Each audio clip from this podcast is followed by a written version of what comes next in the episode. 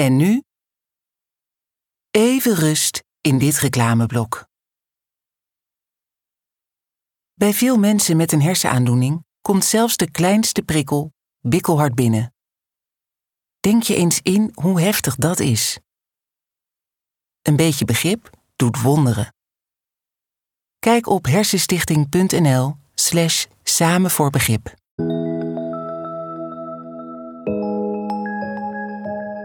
Hallo, wat fijn dat je luistert naar Tussen je oren.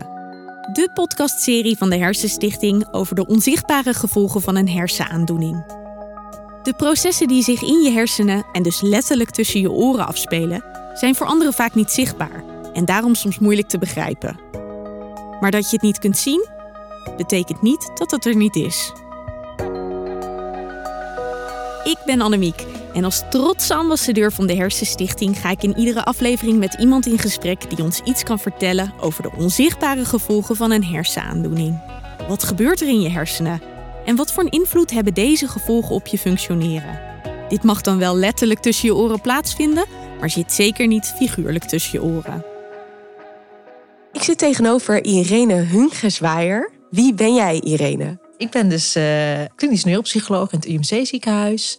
En ik ben daarnaast ook werkzaam als universitair docent, dus onderzoeker en docent aan de Universiteit Utrecht. En daar doe ik uh, vooral onderzoek naar prikkelgevoeligheidsklachten, naar hersenletsel. Ik woon in Utrecht samen met mijn man en met mijn twee kindjes van zes en acht. Ja, dat ben ik. Wat betekenen je hersenen voor jou? Eigenlijk alles, als ik het uh, maar helemaal met kort en krachtig kan zeggen. De hersenen bepalen eigenlijk alles voor mijn gevoel van je lichaam. Dus denk aan hoe je beweegt, hoe je ruikt, proeft, hoe je ziet. Maar ook bijvoorbeeld functies zoals je ademhaling wordt allemaal door je hersenen bepaald. Of in ieder geval je hersenen hebben daar een groot aandeel aan. En niet alleen je lichamelijke functies, maar ook bijvoorbeeld ja, wie je bent. Dus met je persoonlijkheid, je emoties, het zit allemaal in je hersenen. Ik vind dat gewoon hartstikke fascinerend dat het allemaal in één orgaan zit. We weten natuurlijk inmiddels al wel een hele hoop over de hersenen, maar we weten ook een hele hoop nog niet. Ja, en dat maakt mij eigenlijk steeds dat ik nieuwsgierig blijf naar de hersenen. En je zegt eigenlijk al meteen: ik doe onderzoek naar prikkelgevoeligheid bij hersenletsel of bij mhm. hersenaandoeningen. Toen wij elkaar eerder spraken, toen zei jij heel duidelijk: er moet een onderscheid gemaakt worden als het gaat over prikkelgevoeligheid of over overprikkeling tussen mensen die een hersenletsel hebben en mensen die dat niet hebben. Want prikkelgevoeligheid bestaat natuurlijk in zijn algemeenheid. Kun je daar iets meer over vertellen? Ja, zeker. Ja. Prikkelgevoeligheid of mensen die ze dus aangeven, ik heb last van overprikkeling. Dat komt inderdaad eigenlijk bij heel veel mensen voor. Mensen die geen aandoening hebben, dus eigenlijk in de algehele bevolking horen we van veel mensen dat ze dat wel eens ervaren. Ik denk ook dat veel luisteraars het misschien wel kunnen herkennen van, oh ja, dat heb ik ook wel een keertje gehad. Maar er zijn ook bepaalde groepen mensen waarbij het vaker voorkomt. En bijvoorbeeld mensen met ADHD of met autisme. Daar horen we vaak dat ze daar wat meer last van hebben. En waarom ik specifiek onderzoek doe naar overprikkeling naar hersenletsel, is omdat het daar echt gaat over een verandering in de tijd. Dus het kan zijn dat je een bepaalde mate van gevoeligheid voor prikkels had. Maar wat we veel terug horen bij mensen die hersenletsel hebben gehad, of hebben gekregen, dat het sindsdien in één keer veel erger is geworden. Dus dat ze gevoeliger zijn geworden voor prikkels. En juist die verandering, daar ben ik heel erg in geïnteresseerd. Wat is dat nou precies? Waar komt dat dan door? Maar er zijn ook mensen met een hersenaandoening die dit altijd al hebben, waarbij het dus niet zozeer gaat om een verandering in de tijd. Maar er zijn zeker verschillende hersenaandoeningen waarbij prikkelgevoeligheid of overprikkeling veel meer voorkomt. Je ehm, noemde ook al mensen bijvoorbeeld binnen het autistisch spectrum. Ja, zeker. Dus dat zijn uh, meer ontwikkelingsstoornissen, zoals mensen met autisme, maar ook bijvoorbeeld ADHD. En bij een tikstoornis zien we het bijvoorbeeld ook veel meer voorkomen. Waarbij we overprikkeling ook horen, is bijvoorbeeld mensen met migraine. En dan is de overprikkeling vaak iets wat wordt beschreven als iets wat rondom de aanval of tijdens de aanval veel voorkomt. Dus daarbij is het ook heel erg wisselend juist. De mate waarin die prikkelgevoeligheid aanwezig is. Maar er zijn ook ziektes of aandoeningen die wat meer geleidelijk gaan. Denk aan bijvoorbeeld Parkinson of dementie, waarbij het proces langzaam verloopt, waarbij mensen ook aangeven dat ze gevoeliger worden voor prikkels, maar dat het wat meer geleidelijk gaat. Dus ja, ja zeker iets wat ook bij minder acute aandoeningen van de hersenen voor kan komen. Ik weet nog dat zowel Erik Scherder als Caroline van Heugten in de podcast zeiden van het is echt een containerbegrip. Zo verprikkeling gaat over zoveel verschillende opties die er eigenlijk zijn. En die stoppen wij allemaal in die container. Maar dat betekent niet dat iedere ervaring die je er weer uithaalt hetzelfde is. Ja, dat ben ik het echt helemaal mee eens. Dat is precies wat ik ook terugzie. Het is zo verschillend wat mensen eronder verstaan. En dat maakt het ook ja, toch vaak voor mensen ook heel ongrijpbaar, onduidelijk. Wat is het nou precies? En hoe we daar straks in de toekomst in het onderzoek mee om moeten gaan, dat weet ik zelf ook nog niet goed. Misschien krijgen we straks wel dat we ook termen gaan gebruiken om dat, die verschillen wat meer duidelijk te maken. Misschien ook niet. Dat is echt nog iets waar we naar de toekomst aan moeten gaan kijken. Heel interessant. Je zei, er is vaak een duidelijk moment waarop er een verandering optreedt. Kun je daar in zijn algemeenheid iets over zeggen? Of is dat echt afhankelijk van de aandoening zelf? Wat merk je? Er zitten zeker verschillen in tussen wanneer mensen dit ook bij merken. Of je er last van krijgt of niet. Dus er zijn mensen die hersenletsel hebben gekregen... die dit helemaal niet aangeven dat ze hier last van hebben. Maar er zijn ook mensen die dit dus wel merken. Dat kan direct zijn dat ze eigenlijk meteen na het letsel zeggen: Oh ja, ik heb merk eigenlijk had ik eh, daar keer heel erg last van heb gekregen. Maar je hoort ook vaak dat mensen dat pas na een verloop van tijd merken wanneer ze hun leven weer wat meer gaan oppakken. Het hangt ook een beetje af van hoe prikkelrijk de situatie is geweest waar je in lag. Lag je in een ziekenhuis op een kamer met weinig prikkels, dan kan het best wel zijn dat je dat nog helemaal niet merkte, dat je wat gevoeliger bent geworden voor prikkels. Maar je hebt ook wel eens van die ziekenhuiskamers waar meerdere mensen liggen, waar al veel gepraat wordt, waarin je dan al merkt: oh jeetje, ik ben echt gevoeliger geworden voor al die prikkels. En er zijn bovendien, denk ik ook, dat is nog wel goed om te noemen, gewoon heel veel verschillen tussen hoe mensen die overprikkeling dan vervolgens rapporteren. Dus hoe ze dat bij zichzelf merken. Waar heb je dan last van? We hebben bij mensen met hersenletsel hebben we ook eh, interviews gedaan om eens te vragen: ja, kun je eens uitleggen wat is dat dan precies, die overprikkeling? En wat ons daarbij opviel, was dat het voor de ene persoon totaal iets anders leek te zijn dan voor de andere persoon. Om een voorbeeld te geven, er waren een aantal mensen die zeiden: Ik ben vooral gevoelig voor als er een heleboel prikkels op me afkomen. Dus stel je voor een restaurant of een supermarkt waarin veel prikkels zijn. Nou, zij gaven dus vooral aan het zijn met name de hoeveelheid prikkels. Terwijl andere patiënten zeiden juist: Nou, het zijn niet zozeer de hoeveelheid prikkels, maar het is vooral hoe hard een prikkel of hoe fel een prikkel is. Dus die zeiden: Als ik ergens bijvoorbeeld naar kijk, bijvoorbeeld een computerscherm dan vind ik dat het licht wat uit het scherm komt gewoon zo erg fel. Dat doet bijna pijn aan mijn ogen. En dan had dat niet zozeer te maken met de hoeveelheid prikkels, maar meer de intensiteit van de prikkel. Daarin zagen we dus grote verschillen. En dan heb ik het vooral over het aantal prikkels de felheid of de intensiteit van de prikkels. Maar het kan ook nog verschillen tussen of je meer last hebt van licht of geluid. En ook daar verschillen dus veel patiënten tussen.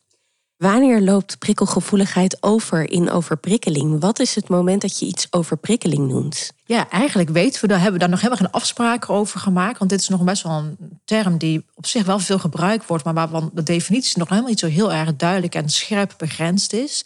Maar als je het mij vraagt, dan denk ik bij prikkelgevoeligheid, denk ik meer aan dat je dat laag of hoog kan hebben, dus hoe gevoelig je bent voor prikkels. En dat overprikkeling meer verwijst naar een moment waarop het over een bepaalde grens heen gegaan is. Dus dan is het te veel geworden. Zo zou ik denk ik zelf denken hoe het verschil tussen die twee woorden zou kunnen passen. Dus het kan zijn dat je prikkelgevoelig bent en dat je op een locatie bent en dat je opmerkt van god, zijn veel prikkels, maar ik kan het nog wel handelen. Maar op het moment dat je dus eigenlijk voelt van ik kan het niet meer handelen of dat je thuis komt en denkt dit was echt te veel, dan heb je met overprikkeling te maken. Zeg ik het goed zo? Ja, zo zou ik het gebruiken. ja, precies. Ja. Als er nog geen duidelijke definitie is, of tenminste, het is nog niet allemaal heel erg helder wat aan de hand is, hoe kun je er dan mee omgaan als zorgprofessional? Nou, dat is denk ik ook best wel lastig om daarmee om te gaan. Er is op dit moment ook nog gewoon best wel weinig informatie bekend over wat het precies dus is, omdat we daar nog, nog veel onderzoek naar moeten doen. En we horen dus ook veel terug dat zorgprofessionals moeite hebben om te weten van wat kan ik nou het beste doen, welke vragen moet ik nou precies stellen. En ik denk wel dat het goed is om bij het stellen van de juiste vragen. En dus wat ik net vertelde over die variatie in soorten prikkels, licht, geluid of misschien hoe dingen aanvoelen of eh, ruiken. Dat is belangrijk om na te vragen. Maar ook de hoeveelheid prikkels van mensen doet. Dus goed vragen naar voorbeelden. Zodat je in ieder geval bij de aanvang als zorgprofessional goed weet waar hebben we het nou bij die persoon eigenlijk over. En dat, dat zou denk ik al heel erg helpend kunnen zijn. Kun je er altijd rekening mee houden? Ik denk wel dat je er altijd rekening mee kan houden. Denk Ehm, bijvoorbeeld aan dat je net zei van je ligt in het ziekenhuis en het is echt een hele drukke zaal waar iemand op ligt. Is er dan altijd ruimte om te denken, oké, deze persoon moet naar een eigen kamer? Of bepaalde geuren die iemand natuurlijk kan opdoen, die misschien toch in het ziekenhuis gewoon nou eenmaal aanwezig zijn? Er zijn zeker een aantal dingen waar je niet altijd invloed op kan uitoefenen. Dus je kan het in ieder geval allicht aangeven aan een zorgprofessional dat je ergens last van hebt. Want je ziet het niet aan de buitenkant. Dus dat is goed om het ook zelf te signaleren als je het merkt. Dan kan er misschien wel gekeken worden: is er nog plek op een individuele kamer of niet? Om dit voorbeeld maar te noemen. Maar het kan natuurlijk goed voorkomen dat daar helemaal geen ruimte voor is. En dan zul je andere manieren moeten zoeken om om te gaan met die prikkels. Door bijvoorbeeld te kijken, kan die persoon even gedurende de dag een aantal keren naar een andere ruimte toe om even rust te krijgen? Of kun je gebruik maken van hulpmiddelen? Denk bijvoorbeeld aan eh, het gebruik van een ko- koptelefoon of eh, oordopjes om de geluiden en de prikkels even te dempen als het specifiek om geluid, gevoeligheid voor geluid gaat. Dus het is wat dat betreft echt proactief denken en kijken wat kan ik doen om het voor die andere persoon prettiger te maken. Ja, zeker. Ja, en nu noemde jij de context van het ziekenhuis. Dat is vaak de acute fase. Daarin is wanneer je dus niet zelf weg kan, omdat je, die, je hebt die ruimte niet om zelf weg te gaan, dan kunnen dit soort andere middelen wel eens helpen om de prikkels te doseren. Maar het is ook wel goed om richting het herstel daar weer goed naar te kijken. Van heb ik die oordoppen of die- die koptelefoon of die eh, zonnebril nog steeds nodig? Of kan ik hem ook weer, weer wat eh, gaan minderen? En dan zeg je het dus echt over degene die prikkelgevoelig is. Dat die zelf moet gaan voelen van hoe pas ik me aan aan een omgeving en wat heb ik nodig. En misschien ook af en toe proberen om toch het hulpmiddel eventjes achterwege te laten en voelen van kan dit nu? Ja, misschien is het goed om iets te vertellen over waarom we dat vinden. Ja, natuurlijk. Ehm, wat, we zijn dus enorm aan het zoeken naar wat is nou precies de overprikkeling? Wat gebeurt er nou precies in de hersenen waardoor je overprikkeld raakt? Of waardoor mensen gevoeliger zijn geworden voor prikkels. Er zijn een aantal ideeën die we daarover hebben. En een van de ideeën die is dat we misschien wat meer moeite hebben met het wennen aan prikkels. Dus op het moment dat je, dat, ook als je geen hersenletsel hebt, dat je iets nieuw, een nieuwe prikkel hebt. Dus denk bijvoorbeeld, je hebt net een nieuw horloge gekocht en je, had dan, je droeg nooit een horloge. Dan voel je dat horloge de hele tijd op je pols zitten, de eerste periode. Maar na verloop van tijd, dan is dat gevoel weg. Ben je als het ware dus gewend aan die prikkel. Gewenning, dat helpt ons enorm om niet de hele tijd overspoeld te raken door allerlei prikkels die niet zo relevant zijn. Want het voelen van je horloge op je pols is niet zo relevant meer na verloop van tijd. Als dat gewenningsproces verstoord is geraakt en je went niet meer echt goed aan prikkels, dan blijf je dus constant overspoeld. Dat is ook een van de redenen waarom ik dus zei net hè, van het is ook goed om af en toe het koptelefoon weer af te gaan zetten. Want zodra we te veel de prikkels gaan dempen, dan kan het aan de andere kant weer veroorzaken dat je weer gevoeliger wordt voor, voor prikkels. En het is ook iets wat veel mensen aangaven in de coronaperiode met de lockdowns. Dat ook mensen zonder hersenletsel na een tijdje binnen te hebben gezeten. En met name mensen die dan binnen een wat rustigere omgeving hadden dan de eerste keer naar de supermarkt gingen en zeiden: Jeetje, wat is het overweldigend.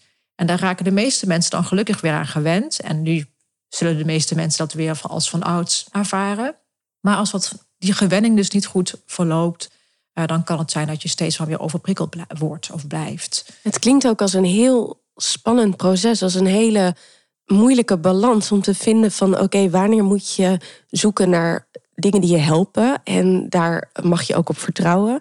En tegelijkertijd die af en toe dus ook even loslaten om te kijken van dat je er niet te afhankelijk van wordt. Dat, dat, dat lijkt me een hele moeilijke balans om te vinden. Nou, dat, dat is het denk ik ook. En dat is precies wat we ook terugzien bij patiënten, waarbij er dus plotseling een verandering is opgetreden in die mate van prikkelgevoeligheid.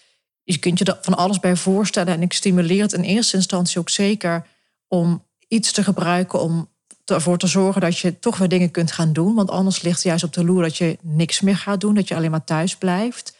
Dus zo'n hulpmiddel als een zonnebril of oordopjes kunnen dan heel erg helpen om die stap naar buiten te maken. Maar daarnaast is het inderdaad weer ja, ook kijken hoe kan ik dat weer afbouwen. En dat is niet altijd makkelijk.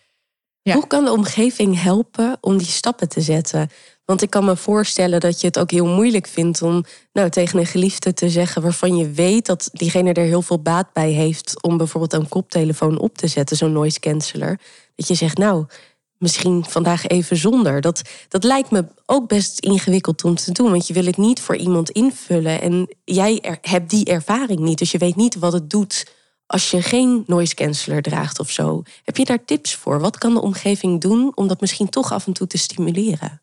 Nou, in ieder geval het gesprek aangaan met die persoon erover. En ook gewoon het samen als een soort zoektocht te zien. Want het gaat misschien de eerste keer helemaal niet goed. In de zin van misschien dat je de grote stap maakt de eerste keer. Of dat je het toch eigenlijk spannend kan vinden om die niet te gebruiken. En juist om het er samen over te hebben en ook te zien van we gaan gewoon eens wat proberen helpen om ook de stapjes behapbaar te maken. Want vaak zien we bij veel mensen terug dat ze dan een te grote stap willen maken. Bijvoorbeeld de koptelefoon een hele dag niet gebruiken. En ik zeg het al, dat de hele dag, dat is, dat is echt wel een hele grote stap. Als ik iemand in behandeling heb en we hebben het hier over, dan heb ik het eerder over tien minuutjes. Ja. als een stapje. En dat is voor de ene persoon misschien een te klein stapje. Misschien kan één persoon wel wat meer. Maar probeer het echt samen op te bouwen. En het kan dus helpen om het er samen over te hebben. Wat een goede stap zou kunnen zijn. En op welk moment van de dag. En ga je dat bijvoorbeeld, stel je wil samen met z'n tweeën naar een feestje toe eigenlijk denk je, ja, zo'n feestje, dat is voor mij echt, dat is, dat, dat, dat is, daar raak ik helemaal over prikkeld. Dat moet ik eigenlijk niet doen. Dan kan je samen het ook over hebben van, kunnen we in de voorbereiding, hè, dus in de periode vooraf aan dat feestje, wat zouden we dan kunnen doen dat je niet al overprikkeld naar het feestje gaat? Kunnen we bijvoorbeeld zeggen, we gaan maar echt een bepaalde hoeveelheid tijd en dan kondigen we misschien ook van tevoren aan, we komen wel, maar we komen wel maar een half uurtje. Nou, het zal voor iedereen dus verschillend zijn wat helpend is maar het erover hebben en dat je het eigenlijk als een proces samen doet, dat is denk ik voor iemand die hersenletsel heeft en worstelt met dit zoeken naar deze balans heel erg fijn. Stapje voor stapje. Ja. Dat klinkt als een heel mooi bruggetje naar niet rennen, maar plannen. Ja. Kun je daar iets over vertellen? Ja, niet rennen, maar plannen is een verzameling van behandelmodules voor uiteenlopende gevolgen van hersenletsel. Er zijn modules specifiek voor bijvoorbeeld geheugenproblemen of voor vermoeidheid naar hersenletsel. Op dit moment mist er eigenlijk nog een module voor overprikkeling. Veel mensen gaven ook ons aan toen we dit onderzoek gingen starten van oh, het zou zo fijn zijn als we ook daar wat handvatten voor krijgen. Want wat kunnen we mensen nou uitleggen wat overprikkeling is en hoe moeten we mensen nou begeleiden in het proces om ja, een betere manier te vinden om met die overprikkelingsklachten om te gaan. En we zijn dus momenteel bezig met de ontwikkeling van zo'n nieuwe module. Dus nou, ik kan nog niet echt zeggen wanneer die er precies komt. Maar we zijn er hard mee bezig en we hopen dat het op aanzienbare tijd dat we hem kunnen lanceren en uh, dat hij in gebruik kan worden genomen. Dat is zo mooi. Het gaat niet alleen over concreet onderzoek doen en achterhalen wat er nou precies aan de hand is, maar juist ook inspelen op wat kan je doen. Als we dan toch even teruggaan naar het onderzoek. Wij weten nog niet wat overprikkeling precies is. Er is verschil tussen gezonde hersenen en mensen met een hersenaandoening. Wat zijn zo al aannames die je hebt waarvan je denkt: ah, dit is wel belangrijk om hier de komende tijd heel erg op te focussen, want dit zijn misschien wel aanwijzingen dat we verder kunnen komen op dit gebied? Ja, het leuke is dat toen we dit onderzoek starten, we doen het onderzoek dus onder andere aan de Universiteit Utrecht, maar ook in het UMC-ziekenhuis, maar dat we ook al snel in contact kwamen met allerlei andere onderzoekers in, uh, in Nederland, maar ook buiten Nederland die erg geïnteresseerd zijn in de onderliggende oorzaken voor overprikkeling. En het leuke is dat we al vrij snel dus ook een soort groep hebben kunnen ontwikkelen waarmee we samen de zoektocht eh, zijn gestart. En nou, dus iedere onderzoeker die bevindt zich op een iets ander terrein, maar we komen regelmatig samen om samen te overleggen en te kijken wat zijn nu eigenlijk voor nieuwe bevindingen die we hebben gedaan en past het bij wat jij hebt eh, ontdekt in jouw onderzoek. En zo zijn we tot een, ja, een aantal uh, mogelijke verklaringen samengekomen. Die ja, een verklaring kunnen geven voor overprikkelingsklachten. En ik noemde er net al eentje, dat, dat misschien die gewenning, uh, waar ik het eerder over had, dat dat verstoord is. Dat zou een mogelijkheid kunnen zijn. Er zijn nog andere, meer uh, cognitieve processen die verstoord kunnen zijn of die anders kunnen lopen, waardoor je overprikkeling zou kunnen krijgen. En dan denk ik bijvoorbeeld vooral aan de aandacht. Ik denk dat dit ook wel iets is wat veel professionals herkennen, want dit is wat veel wordt gebruikt in de uitleg naar patiënten. Er wordt vaak gezegd, er is iets, mijn filter doet het niet goed. En dat is, dan wordt eigenlijk daarmee verwezen naar de aandachtsprocessen. Dat Dus is wij- ook wat bijvoorbeeld Erik Scherder in de podcast zei. Dat hij zei van ja, sommige mensen die horen gewoon alle geluiden ook die wij, of tenminste wij, ik weet niet of jij dat kan, maar die ik op sommige momenten juist wel echt kan uitschakelen. En dat dat filter inderdaad eh, bijvoorbeeld een auto die langs rijdt echt kapot voelt te zijn. Ja, dus hè, als die niet goed meer functioneert en eigenlijk de verkeerde prikkels doorlaat, die filter, dan kun je je wel goed voorstellen dat je inderdaad constant afgeleid wordt en daardoor het gevoel van overprikkeling kan krijgen. En alhoewel we dit als, al heel veel gebruiken als zijnde de uitleg voor overprikkeling, is het opvallend dat er eigenlijk nog maar wel weinig onderzoek gedaan is en we dat nog helemaal niet helemaal zeker weten. Maar het is wel plausibel en theoretisch zou het een hele logische verklaring kunnen zijn. Dus ik vind het ook een hele logische uitleg aan mensen om het zo te beschrijven. Ehm, En het is de ervaring van een persoon. Precies, Ja. mensen, het past ook bij in ieder geval de mensen die aangeven dat ze overweldigd raken door de hoeveelheid prikkels. Maar wat mij interesseerde was dat er dus ook een groep was die zei: Ja, maar het gaat mij niet zozeer om de hoeveelheid prikkels, het is juist de intensiteit. Hè? Het verschuiven van een, een bak over de grond kan bij mij echt aanvoelen alsof er een bulldozer voorbij rijdt. Dus dan klinkt alles veel harder of is het licht veel feller, TL-licht wat niet meer kan worden verdragen. Toen dacht ik, nou, dat lijkt dus ook iets anders te zijn. Want daar gaat het niet zozeer over die filter, maar de intensiteit. Daar zijn onder andere weer de theorieën over dat misschien de drempelwaarde van wanneer jij een bepaalde prikkel waarneemt, dat die misschien wel verlaagt. Dus we hebben allemaal moet een prikkel een bepaald volume hebben. Dus hij moet harder of zachter of feller of minder fel zijn. En pas vanaf een bepaald volume zul jij een bepaalde prikkel horen. En als die drempel vanaf wanneer jij een pri- prikkel hoort, als die lager wordt, dan hoor je eigenlijk sneller iets. En de vraag is dus, zouden we dus door, door hersenletsel, zou dan die drempelwaarde vanaf wanneer je iets waarneemt, zou die dan misschien lager worden, waardoor de- intensiteit van die prikkels veel, als veel heftiger ervaren wordt? Ja, het zou kunnen, we weten het nog niet. We weten wel dat dit allemaal meer theorieën zijn of gedachten die we hebben, die vooral vanuit de cognitieve functies als vertrekpunt hebben, dat daar mogelijk iets in verandert en hoe onze hersenen dus functioneren. Maar er zijn ook allerlei andere processen waar we in ons onderzoek al wel snel achter kwamen dat ze ook gerelateerd blijken te zijn aan overprikkeling. En een belangrijke daarvan is bijvoorbeeld vermoeidheid. En daarbij viel mij op dat toen ik dit in die interviews aan patiënten vroeg van hè, hoe, hoe verhoudt dit dat tot vermoeidheid, die, die prikkelgevoeligheidsklachten, dat ze bijna allemaal aangaven dat ze zowel soms, doordat ze overprikkeld zijn, heel erg vermoeid kunnen raken. Dus dan is het eigenlijk meer een gevolg van de overprikkeling. Maar dat ze ook zeiden, nee, als ik heel erg moe ben, dan raak ik juist overprikkeld. Dus het kan ook een oorzaak zijn. En dat zien we ook bij andere factoren. Dus bijvoorbeeld stress. Daarvan zeiden mensen ook, als ik heel erg gespannen ben, heel erg veel stress ervaar, dan word ik ook sneller overprikkeld. Maar het levert ook op stress op als je, als je heel erg overprikkeld raakt. Dus nou, dat lijkt een soort wederkerige relatie te zijn. En daar moeten we nog verder onderzoek naar doen naar hoe dat precies zit. Vat ik het goed samen als er een aantal aandachtspunten zijn voor onderzoek de komende tijd? Dat is dus zoeken naar wat is gewenning en waar kun je nog wat schipperen daarin? Of in ieder geval kijken in hoeverre mensen toch nog kunnen wennen aan bepaalde prikkels.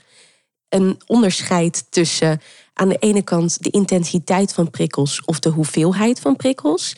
En bepaalde factoren zoals vermoeidheid en stress die invloed kunnen hebben over overprikkeling. Ja, zeker. Ik denk dat dit de belangrijkste punten zijn. Er zijn nog veel meer hypotheses, hè, veel meer gedachten over mogelijke oorzaken. Maar dit zijn denk ik wel echt belangrijke kernpunten. Geldt dit ook voor mensen met gezonde hersenen? Ja, ik denk het eigenlijk wel.